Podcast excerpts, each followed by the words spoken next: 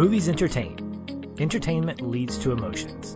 Those emotions connect us to our enjoyment of film. And that is why we exist to focus more on the emotional connection than the technical merit. Because every movie makes us feel something. Hello, listeners, and welcome to another episode of the Feelin' Film Podcast. I'm one of your hosts, Aaron, and with me for this conversation again this week is Kales. Aloha. Aloha. You know, I wondered, we should have learned a Vietnamese way to say hello. Or We, I missed that something. We did. We made a mistake. If, if Patrick was here, Patrick would have done his homework and come correct. But Mhm.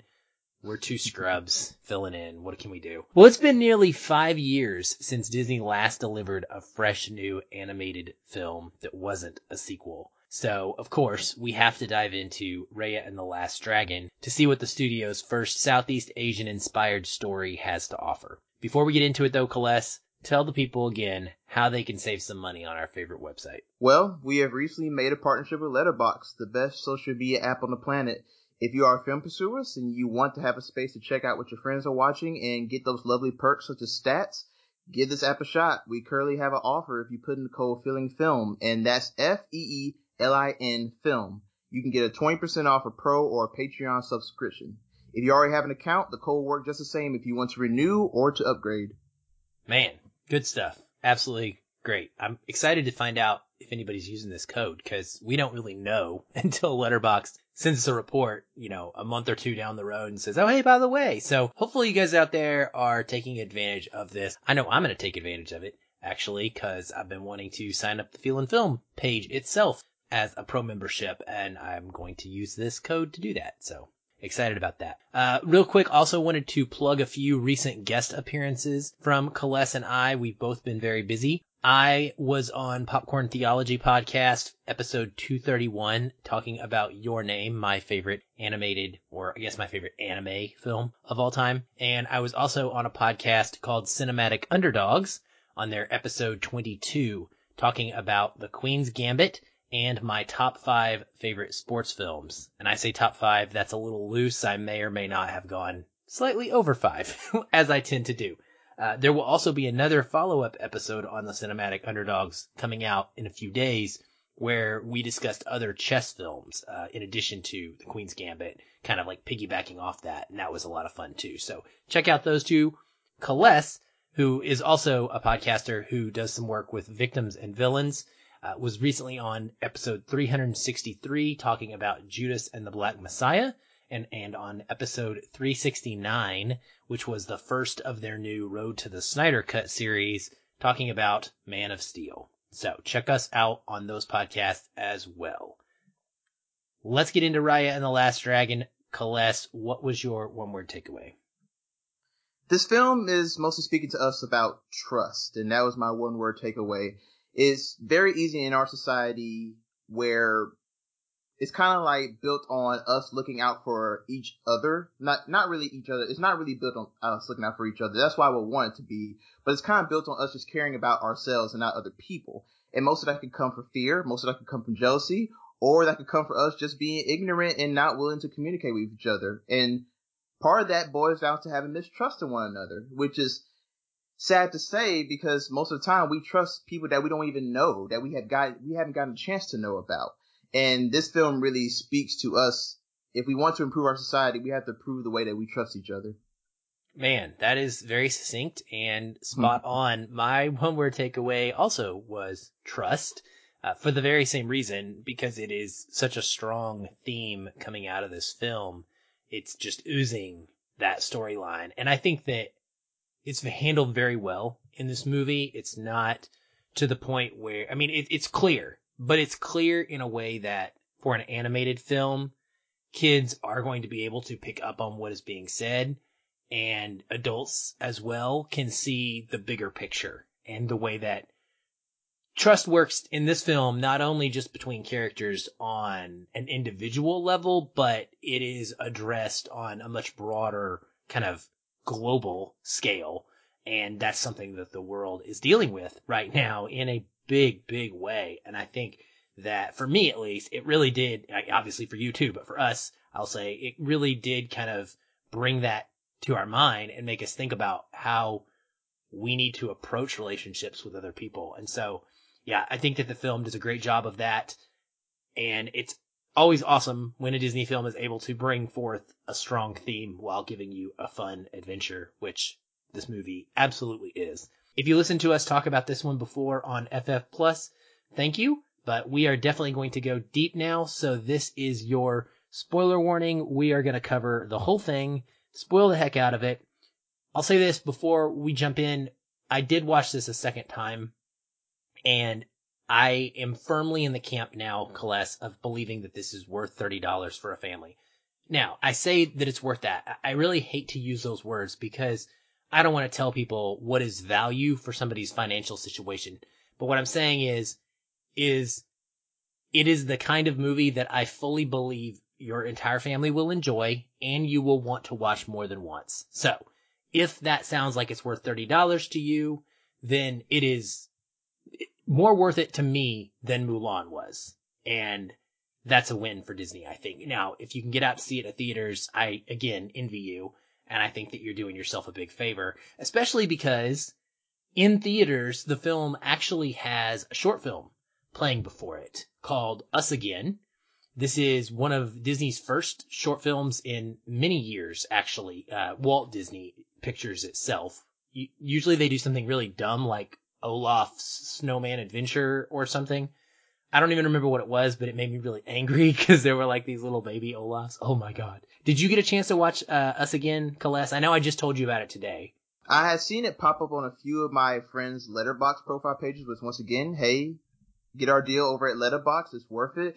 Um, and at first when I saw the poster, it, it looked like almost like, did they make a Spider Verse short? Like it, it looked like the, the characters from Spider Verse when you look at the little thumbnail image. But I did some digging and it looks like it's getting pretty good reviews. And I know that you compared it on a post to La La Land, which I still have not seen. But what? hey, I'm interested in watching it. Oh, this this whole podcast just got derailed. Did you just say you still have not seen La La? I don't know.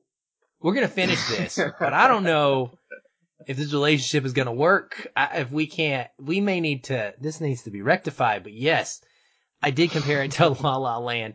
Uh, it's visually, you're right. It's not got the same like texture as Into the Spider Verse, but it is very visually similar, like with neon color, very bright colors, um, and very striking difference of colors and blacks and reds and purples and, and blues.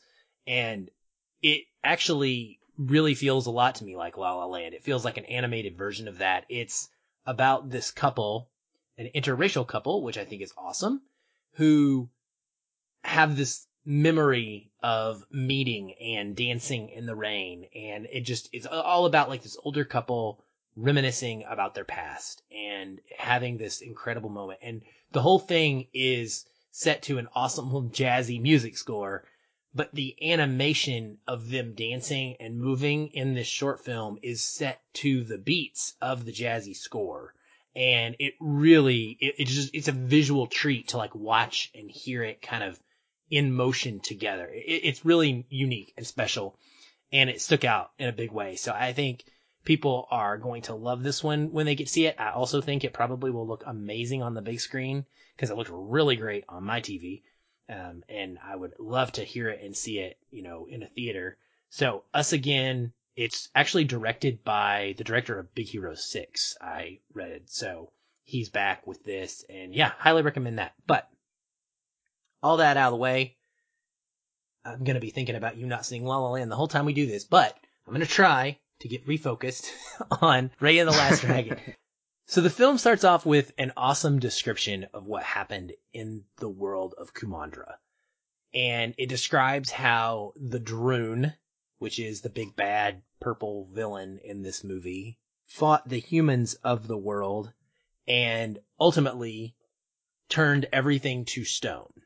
And ultimately, Sisu and Sisu's family of dragons came together as some of the last remaining dragons. The dragons in this world were fighting to protect the humans.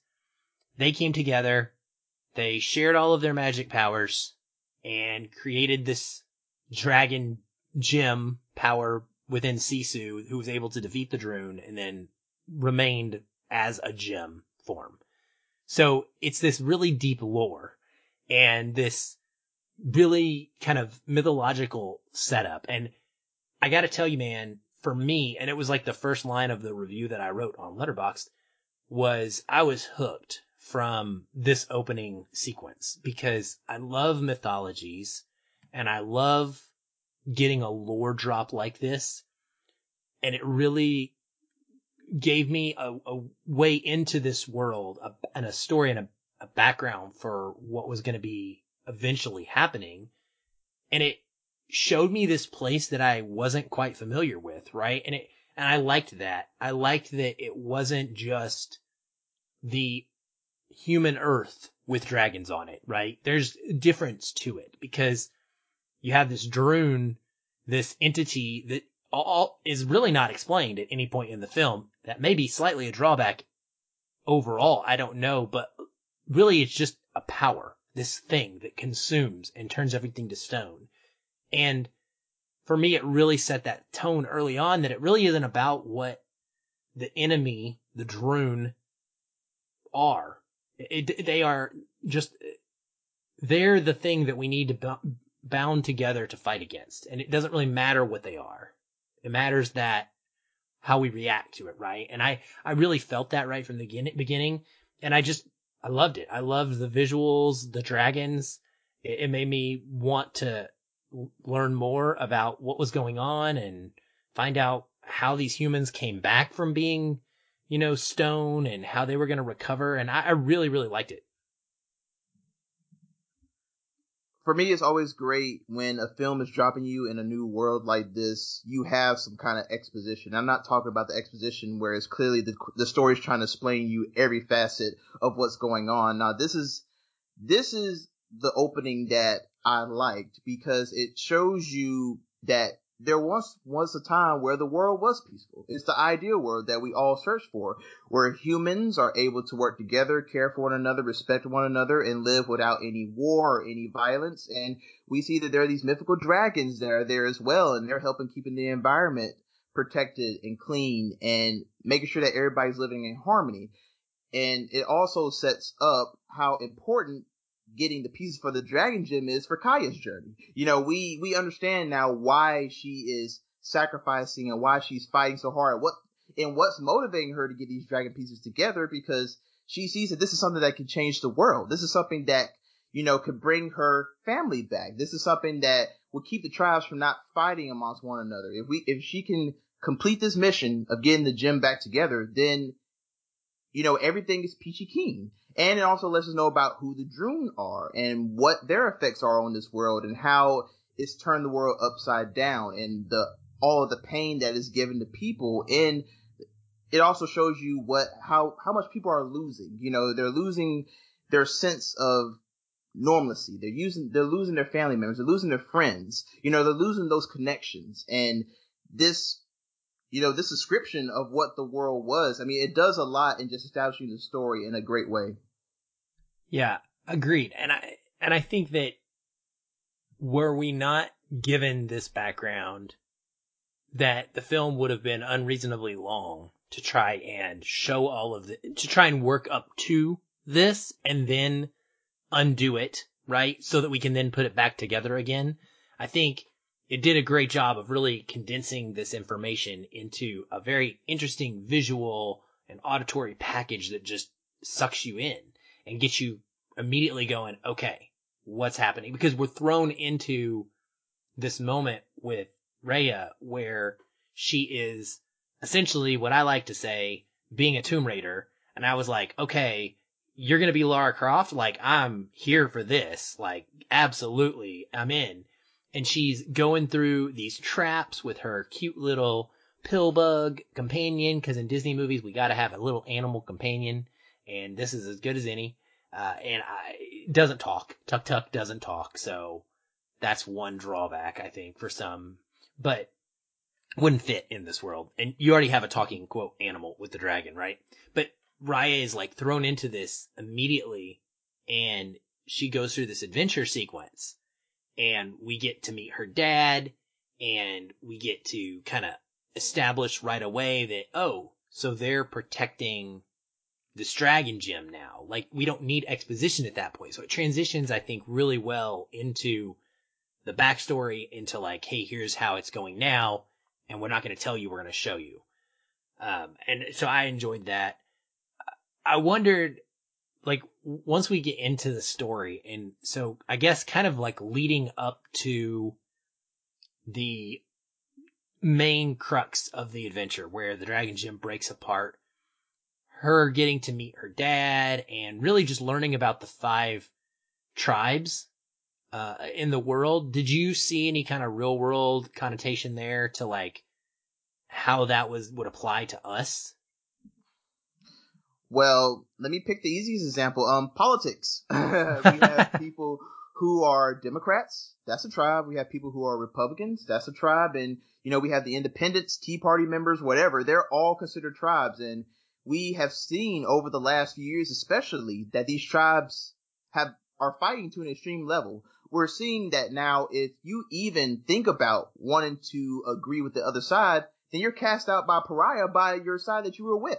You know, it's like almost we can't agree to disagree on anything anymore. And we see in the film that many of these tribes you know, the reason why they're jealous or, or why they're kind of infighting amongst each other is because many of them are just not comfortable with where they're at at their current position. You know, I think, um, one of the tribes talks to, you know, Kaya and her father and they tell them like, well, I see you're not complaining. I mean, you, you got a lot of resources. You got more resources than we do. And that's one issue of it is that they feel that Kaya and her tribe are being selfish and that they're not giving away more of their spoils. And, you know, it's funny. We live in a world where individualism is really celebrated, you know, where, hey, I got mines this way and that way, and if you don't have what I have, then you're doing something wrong.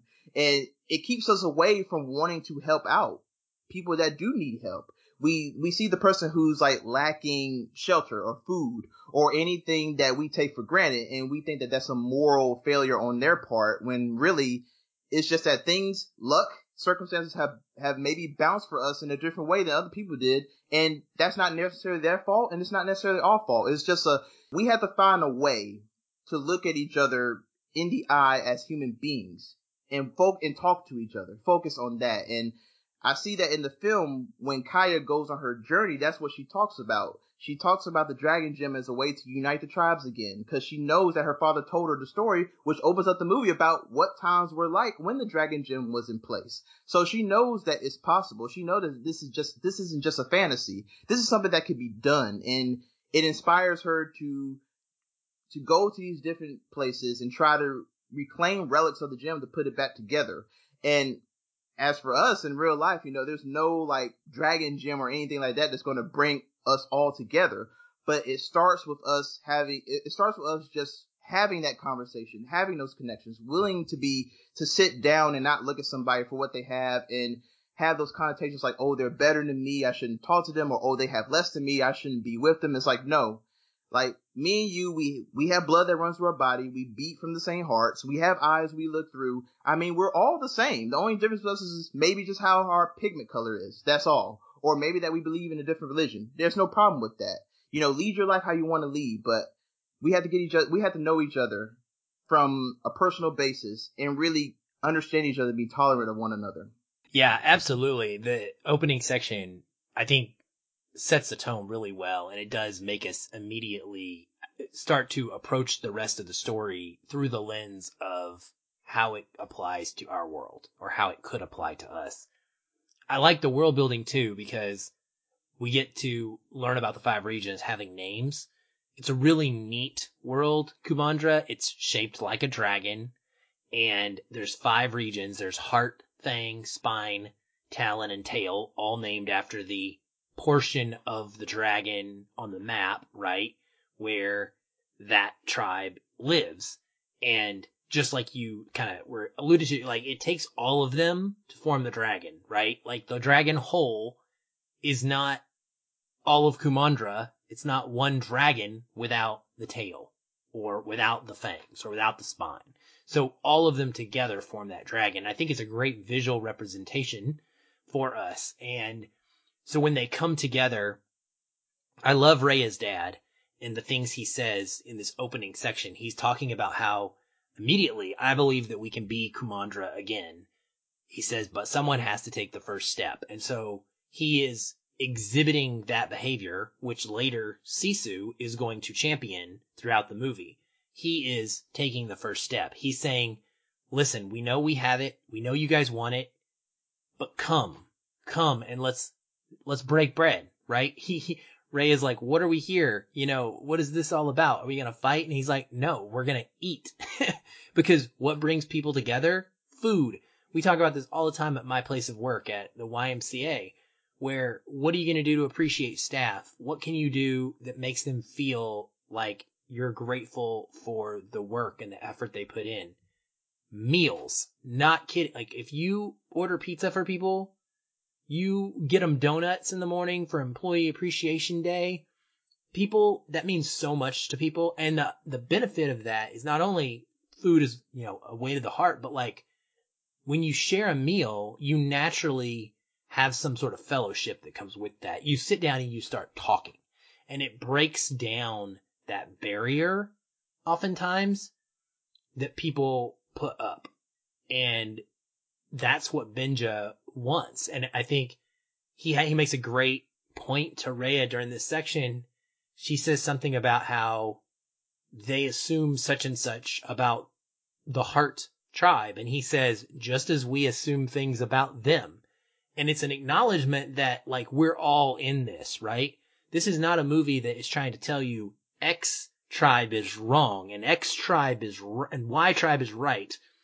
And this is how they need to come together. It's saying everybody is not trusting each other and everybody is assuming the worst of each other. And until we stop doing that, then we can't make any progress. And, you know, it, it immediately, of course, plays itself out when Namaari, the friend from the, is it, is it Fang? I think it's Fang. Yeah, Fang's scary, so it would be Fang. But from the Fang tribe, yeah. she, she meets up with Raya and they start talking and she, and there's that whole, you know, interplay like from one dragon nerd to another and she has the Sisu necklace and all this stuff and she shows Raya that scroll and tells her about the legend of Sisu being at the end of a river, which all is set up and ultimately, she betrays Raya. She's betrayed by this person that she thought had the same feelings as her.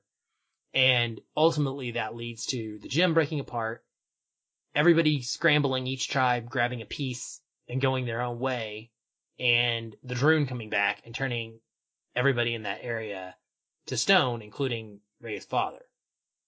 And she then has to be this determined person to unite the pieces.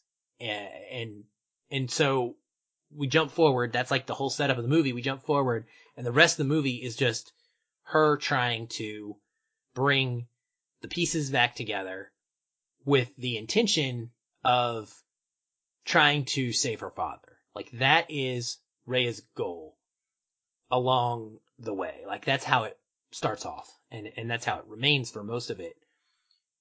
So eventually she meets Sisu and they go on this journey. And so I guess let's just start there. Like, how does the character of Sisu end up playing into this where it helps to change the way that Raya is approaching this quest? Well, I read the interview that dealt with um, Raya and the Last Dragon, where the actors and the directors were talking about the film, and Awkwafina, who plays Sisu, talked about how this performance she was inspired by Robin Williams' role as the genie in the 1990s with Aladdin, and so she based her character off of that. So I that was the first vibes I got from her character is that she almost reminded me of a genie. Like if she wasn't a dragon, she would be a genie, granting magical requests. Um, she pops up when Raya is in the middle of strong need to go out and seek these pieces, she comes and we already see that dragons do exist. You know, it's not just a fairy tale, it's right there in front of our eyes.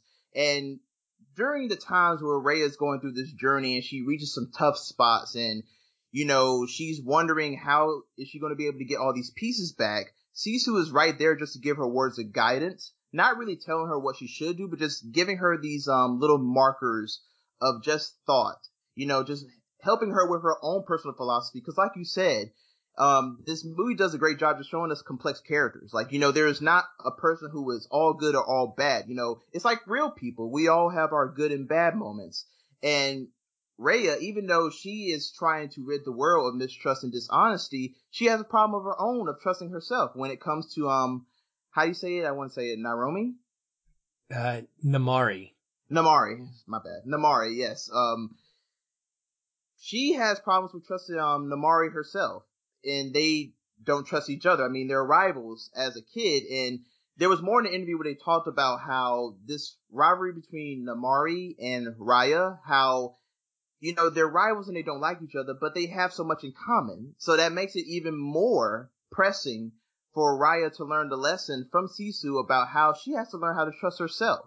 You know, because it's not just a problem with other people that she's trying to get rid of. She has to get rid of her own problems. She has to look inward herself. And Sisu, she's also good comic relief as well. I mean, there's the um, there's the tribe they go to. I can't remember what the name of it is, but it's right on the water, and they go there and they have already gotten the other supporting characters such as the little kid who helps them sail there, and she wants to get something to appease the, I guess it's the king or the prince or the um leader. It's it's the uh chief. It's the tail I believe, and it's the one that lives on the water, like you said, so that they, you know, because the the whole story being that the Druun are kind of fire, so they're they're repelled by water. Yeah, so she goes and wants to impress the chief with a gift, and then the boy tells her, "Well, hey, why don't you just get everything on credit?" And then she goes to all the different merchants, she just takes things and just says, "Yep."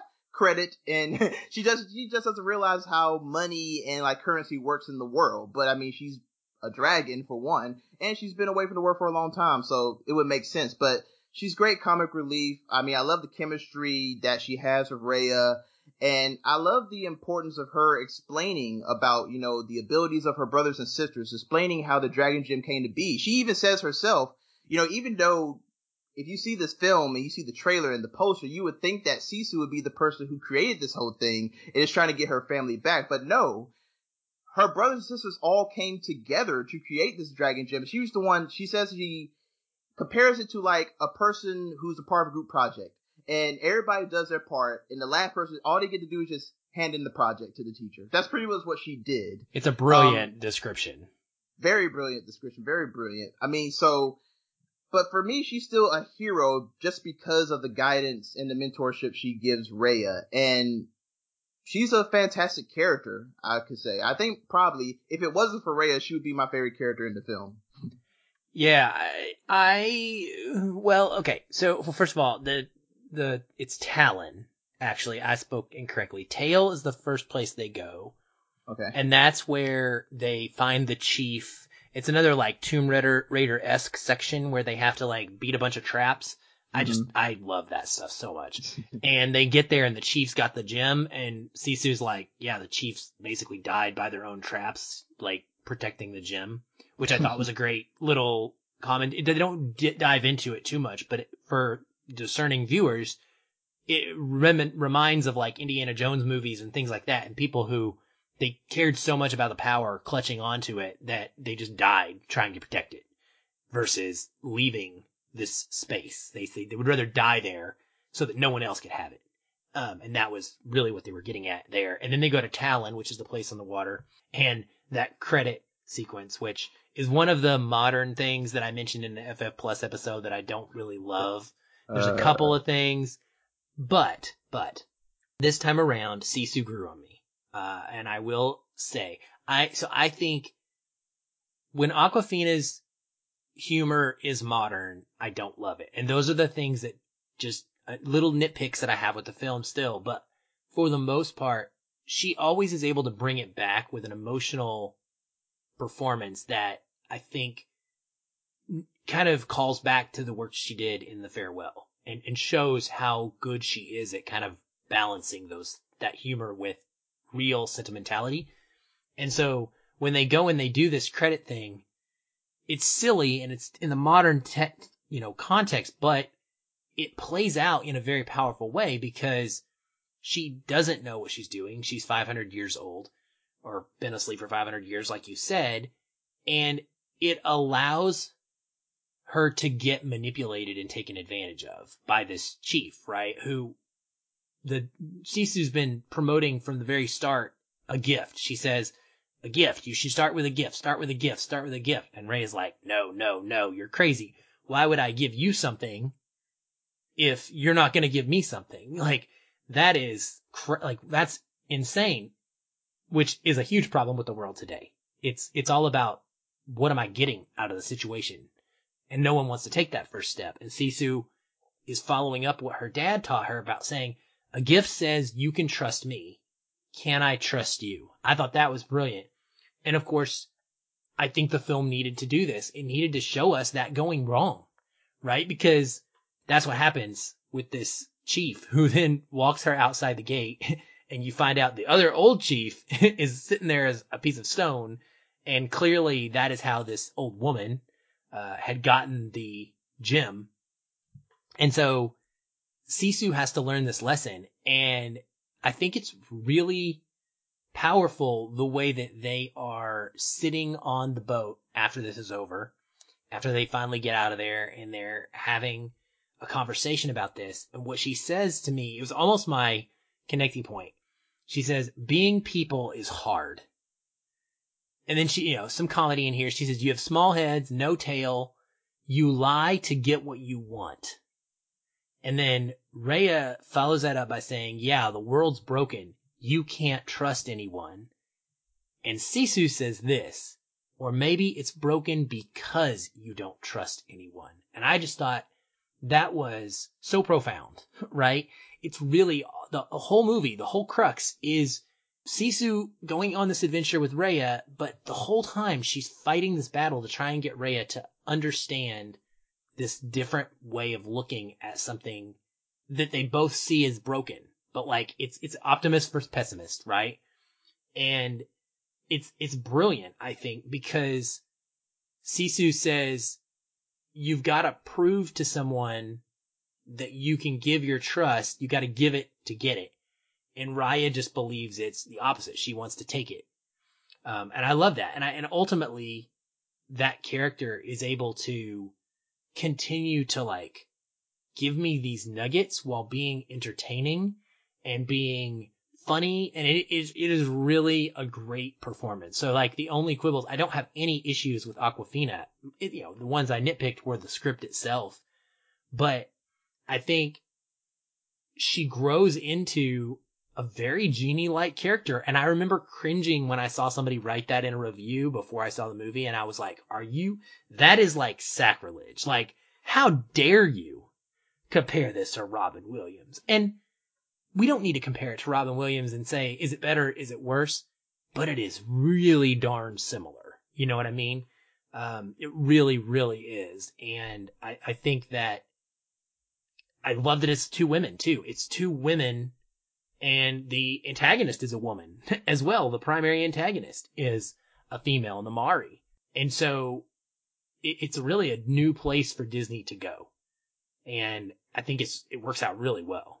Nah, it's of course this is always a great place for Disney. I mean, Disney always does this well, where there is a genie-like character in one of their films. Um, I believe that for me, the um, bit marker of their relationship comes towards the end, almost where they both kind of really learn. They both kind of learn their lessons on their own. But Raya is more of the beneficiary from what Sisu teaches her when it comes to having the confrontation with her rival, um, Namaari. And Sisu tells her, hey, you have to trust her.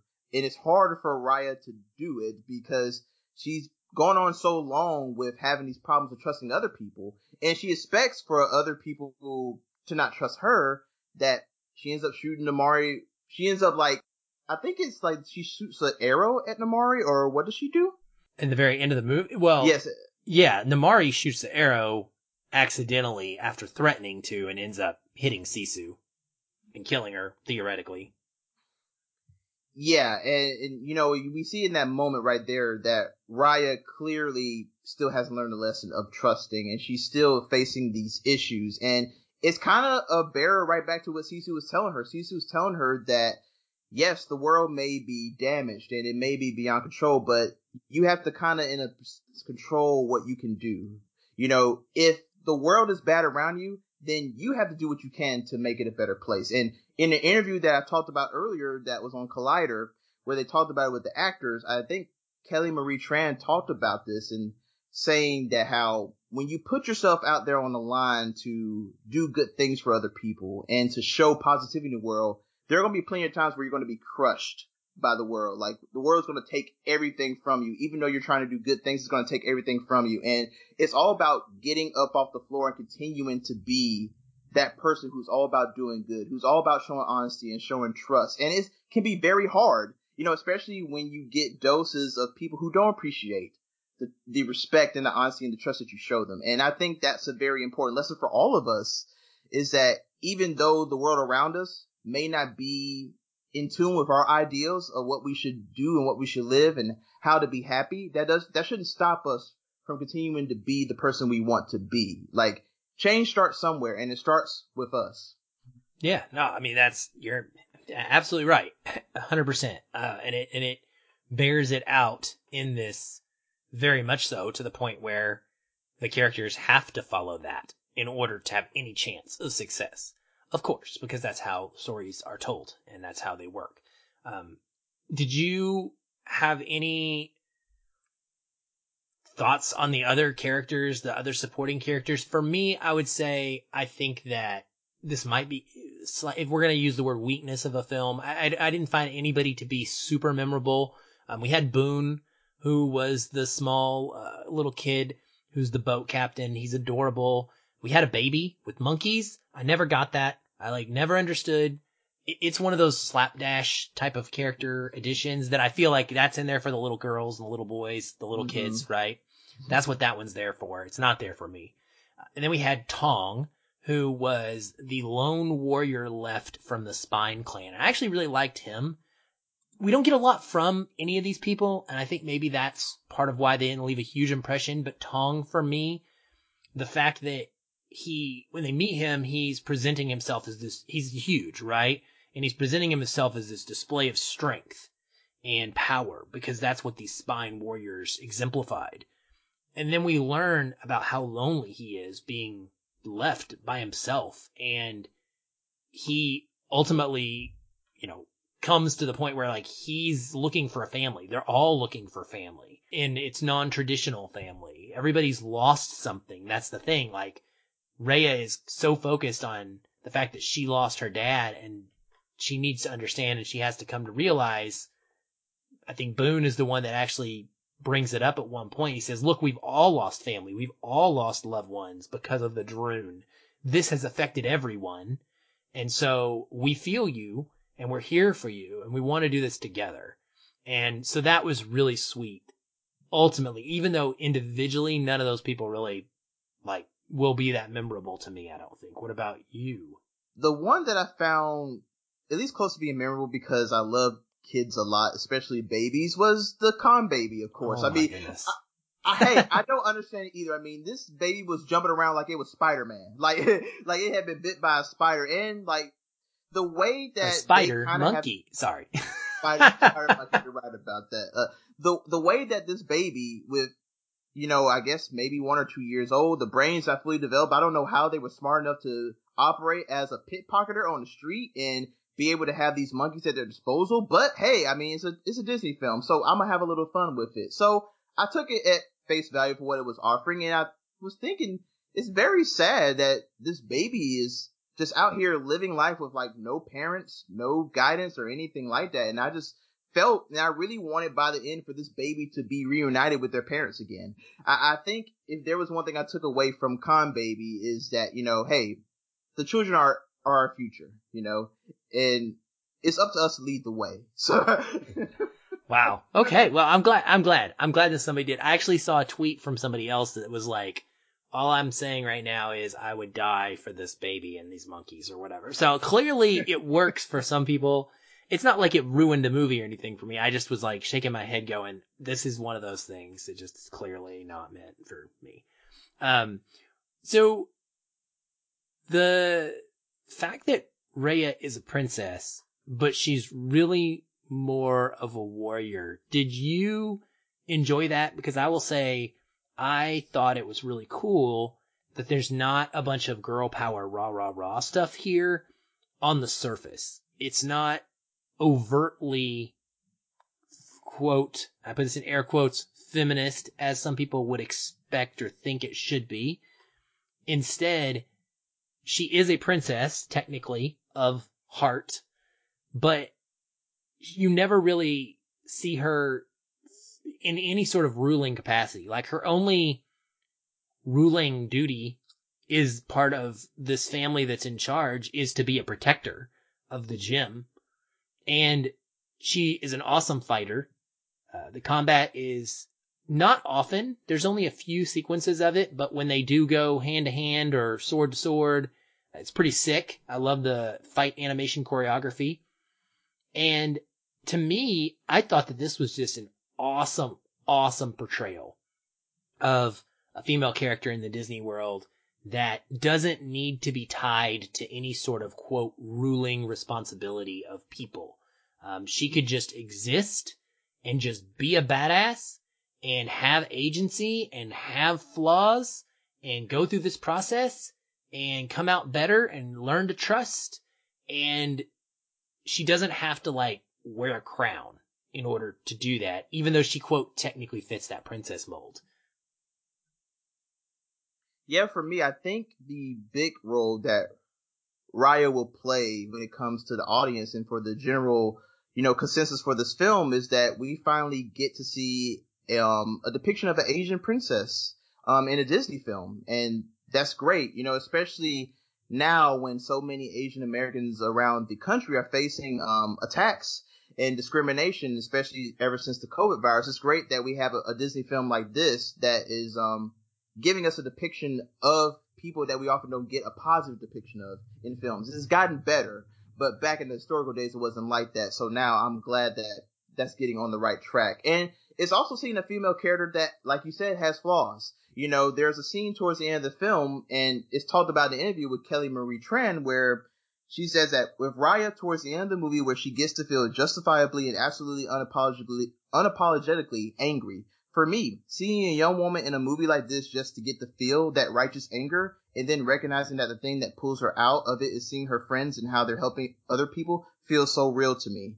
And you know, we often talk about so many times about how these films, not just animation film, but films in all genre will fail at the Bechdel test and where we'll have these flimsy written female characters that are just there for image or for looks or for something where they don't really have agency, where they don't have importance. And this film just reinforces all the positive things I want to see in how females are depicted, not just in animation, but in many other films. You know, show the good things they do. Show them having a loving relationship with their father. You know, show them on the track to becoming a queen. You know, show them on the show them being ambitious and working towards a goal. Show them being a hero. I'm all for it. It's it's great for me.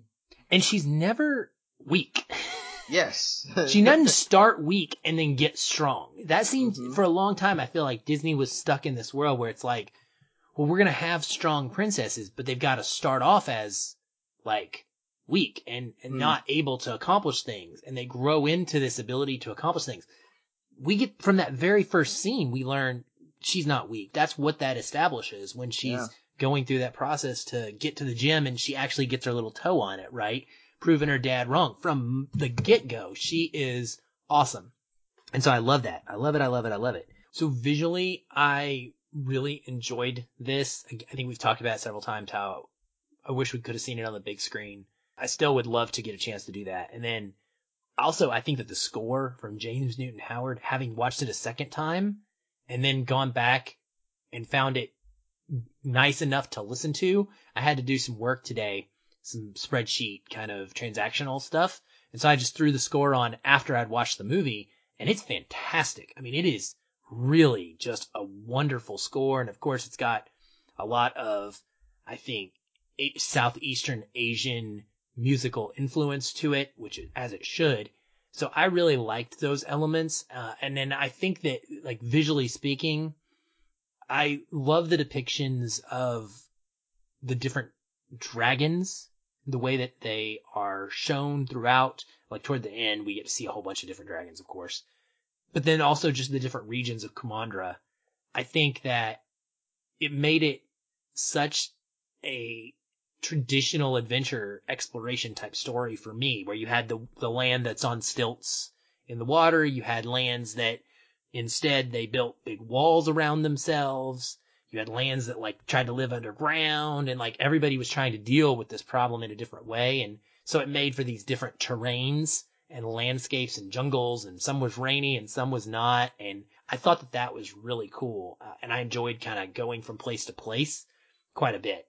Yeah, I, I wanted to take it to um, James Newton Howard because hey, I'm going to keep bringing it up with Letterboxd. Um, James Newton Howard is my third most listened to composer Oh. um, all time on the site. You know, um, he's a favorite of mine's, and I like you said, I love the job that he did with this score. And I said in my review when I wrote it that you know, oftentimes for Disney with films like this, we often get a lot of musical numbers or some showpieces, and I was kind of glad that we were able to take a break from that with this film. Now, I'm not saying that I don't like a good Disney tune. You know, I, I'm still singing many Disney tunes that I listened to in my childhood to this day. So, you know, I have no problem with Disney musicals, but it was nice to see a story just operate effectively on its own and without needing any music to come in and interrupt things. You know, it was there was a nice, good pace with this film, even though, I mean, sometimes it could feel a little long, but overall, it's doing a pretty good job with the editing and the way it moves. Um, I'm really glad you mentioned that about the musical because you're right. Like it, it doesn't have songs, which mm-hmm. is there's not very many of these movies that have been that way for Disney. You know, Big Big Hero 6 comes to mind as one that didn't have a bunch of musical numbers, and I actually think it's much stronger for not having. Mm-hmm.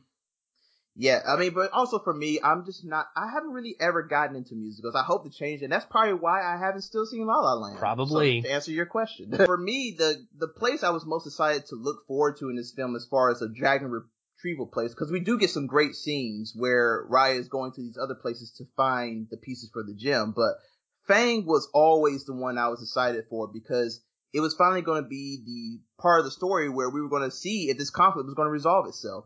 You know, Fang, you know, we see in the beginning of the film that Fang, the tribe Namaari was a part of, they're the guys who came in there and went to go after the Dragon Gem, and that's why it broke into pieces, and that's how the Druun was able to come and take over the world again. So it was going to be great to see how Raya was going to be able to get the pieces out of Fang, how she was going to be able to resolve her bitter relationship with Namaari, how she was going, if she was going to be able to follow the lessons that Sisu had been teaching her over the film, and she was going to put that into fruition. And also, I mean, you look at Fang, and it's like the most beautiful part of of the world that we see at the moment because they have most of the gem. You, we see that Namaari's mama has a stick, and there, and most of the gem is right there on the stick, and this what's been able to keep them from the Druun from able to come into their land and take over everything. But towards the end of the film, Namaari reminds her mother, "Hey, like we, we need more pieces of the gem because we want we need to expand. You know, our our resources are dwindling down, and if we and if we have all pieces of the gem, then we can expand safely without the Druun coming and taking over our people. I mean, so we see that even though Fang was the reason for this whole thing starting off, we can understand the reason for doing it. They they have grown to become afraid of the other. They've grown to become afraid of the tribes even coming back. We hear that Namaari's mother tells her daughter, hey, um, yes, like it would be great to have the tribes back, but what would they think when they see what we have? Wouldn't they try to come and take it? Wouldn't we be fighting again? So they have their own concerns. It, it doesn't matter whether we believe or not it has any merit. This is what they feel what would happen. And it adds more complexity to this whole story that is not just one person who's doing all good. Like everybody has flaws in this story, and the people of Fang was one of them, but you can understand where they were coming from. Yeah, oh, absolutely. I mean, yeah, hundred percent. Yeah, everybody has flaws, and everybody has something to bring to the table at the same time, and that's the only way unity really actually works. Real unity. That's what it requires is sacrifice from each and every side on some level and somebody has to be the first one to do it. And I, I think about this all the time with, you know, someone having to be the first person. Relationships, when you are arguing or in a fight with your significant other or a family member, somebody's got to apologize first. Or you just sit in this stalemated place of bitterness and resentment and it just grows and grows into the point where here we are with a world completely fractured because no one wants to be quote man enough. No one wants to be woman enough to just st- suck it up and take that first step towards giving somebody else the benefit of the doubt. By the way, while you're talking, I looked it up. I am shocked. I had no idea James Newton Howard was this prolific of a composer. He's my number two. Number oh, two. oh wow! Right. Yeah. Hans Hans is number one, which is He's not not a surprise. Not a surprise at all. But only like six movies behind him for me is James Newton Howard. Then I had Danny Elfman, barely over John Williams, and then Alan Silvestri, which those are not ones I actually Danny Elfman. I didn't realize he had that many either, but I would have expected John Williams to be higher. But yeah, James Newton Howard, holy crap. Guy's been composing his butt off for years. Well, before we get into Connecting Point, the last thing I want to talk about is just so we, we mentioned the mythology, and one of the things that I thought was really cool is the idea of how the dragon system works. So Sisu talks about how her family is all water dragons. Each of the dragons has a different water power. One of them is rain, one of them creates fog. Sisu, one of them transforms, which is a very common dragon lore, is dragons transforming into humans. And I love like Sisu getting those powers over the course of the adventure and then getting to use them all throughout the time when she needs to to fight um, these from her brothers and sisters and stuff. But the thing is, the existence of water elemental dragons implies the existence of other elemental dragons. So that means there's got to be fire dragons and poison dragons and earth dragons and whatever else there is. I need to know what other dragons are in this world. There are a lot of dragons flying around at the end of this movie, Celeste, a lot. And I need to know more. So, much like How to Train Your Dragon, I actually would totally be down for a sequel to this movie that expands on the lore. I don't know, I'm not going to tell it where it needs to go from a story perspective, what the adventure needs to be, but I think this world was really ripe for exploration and for just investment to like make it bigger and show us more like what's outside of Kumandra. Who knows, right? And what are these other dragons and what can they do? So personally, I gotta say, I actually really would love a sequel to this. And I want to see Disney expand this world further and give me more tomb raiding type stuff and more dragons. Well, it's like, you know, when you go to Olive Garden and, you know, you go and you order them breadsticks for an appetizer and them breadsticks, they hit so hard that it almost, if you eat too much of them, it's almost going to feel like a dinner. So I feel that yeah, could be like those breadsticks. It could be like the appetizer, the nice appetizer that sets up for your, your main course that you're going to have. And I'll be down for a sequel for this film. I felt that there is so much in depth they can go to with this world. You can take this story so many avenues. There's plenty of potential to be unlocked, and I wouldn't mind seeing a sequel to this.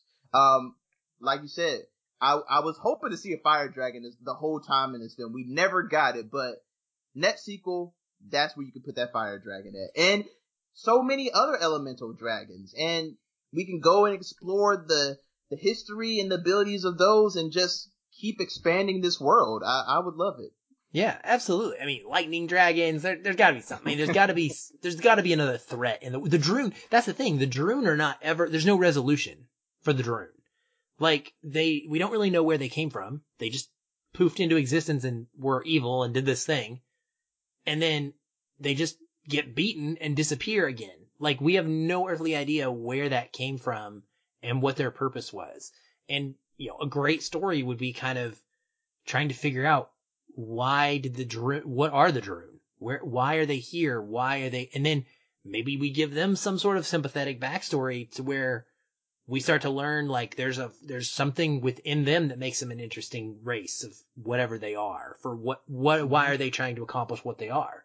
Uh, and so I, I think that there's a lot of places it could go and I, I would love it. I think it's a great cast overall. They deserve to have more resources thrown in this direction. Um, we can take a break from traditional princess stuff for a while. All right. Well, last thing is connecting point, and just like our one word takeaway in this episode, we have the same one again. Yours is I guess it's really all the same thing. So I'm just gonna let you kick us off, and I'll come piggyback off.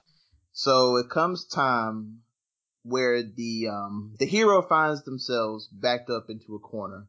We see that Raya, Namaari, and all the supporting characters and Sisu, they see that the Druun is taking over the city. They, because Sisu was shot, all of the water was taken away in the world. So now the Druun are able to run roughshod over Fang. And we're seeing that the supporting characters, I, I love this, I love the moment where I saw the supporting characters they stopped worrying about getting pieces of the gem and they would just worry about evacuating the people of Fang, just getting them out of there before it got destroyed and everything. Heading like go to go get some water, you know, get into a safe spot.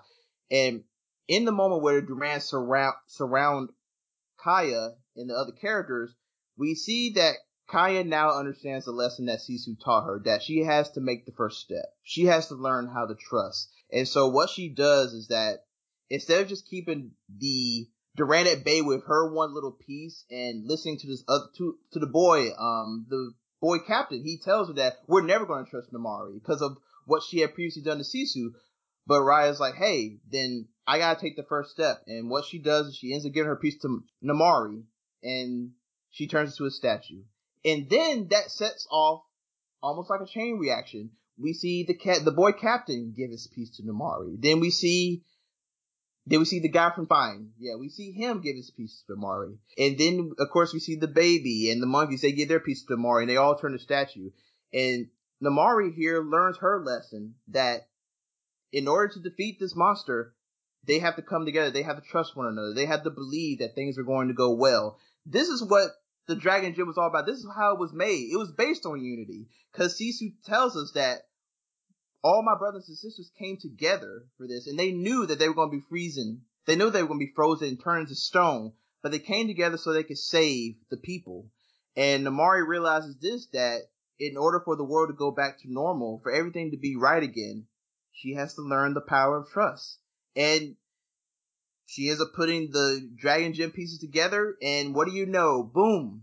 The Druun are gone. Don't know if they're gone forever, but they're gone and the world starts to rebuild itself again and everybody is together. This is what the film was building up to. The ideal world that was introduced in the beginning that happened five years ago. Well, now it's a reality.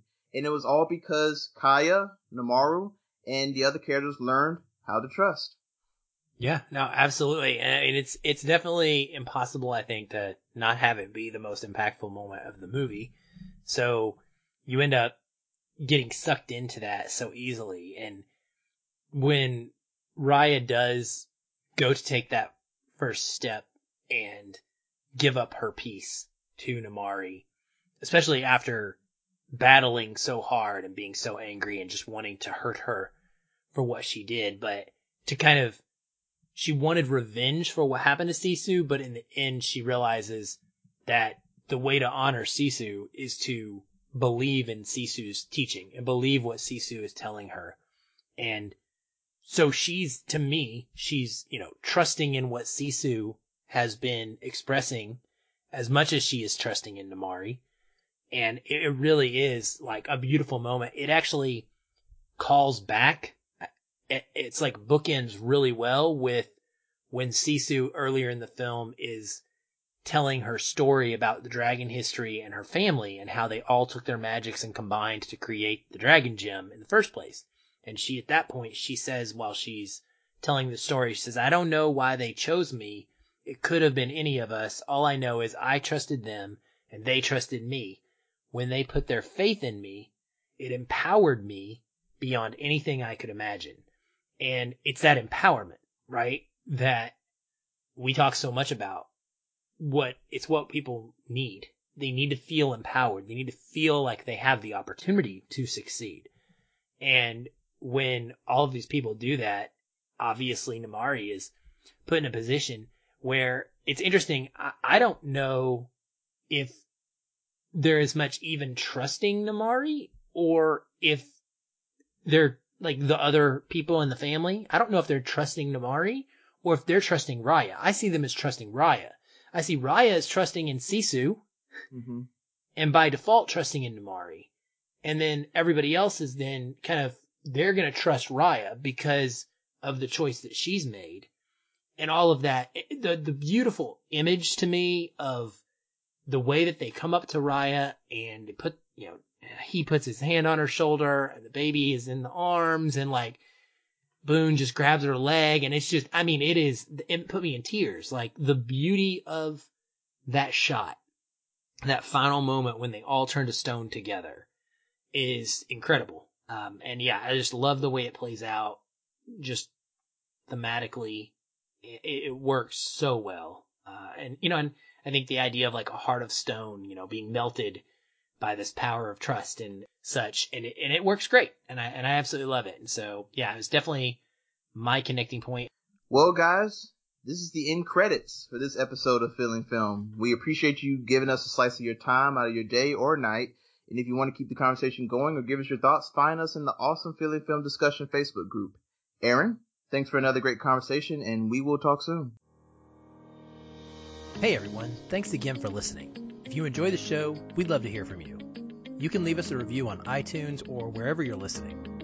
These help increase visibility for the show and grow our community of listeners like you.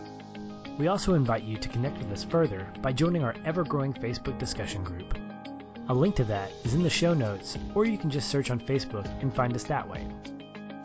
If you'd like to continue the conversation with me, you can follow the show on Twitter at Feelin' Film, or connect with me in the Facebook group. Very active in both places and would love to chat. And if you want to connect with me, you can find me at Shoeless Patch on both Facebook and Twitter. Be sure to tag me in any comments so that I'll be notified and not miss you.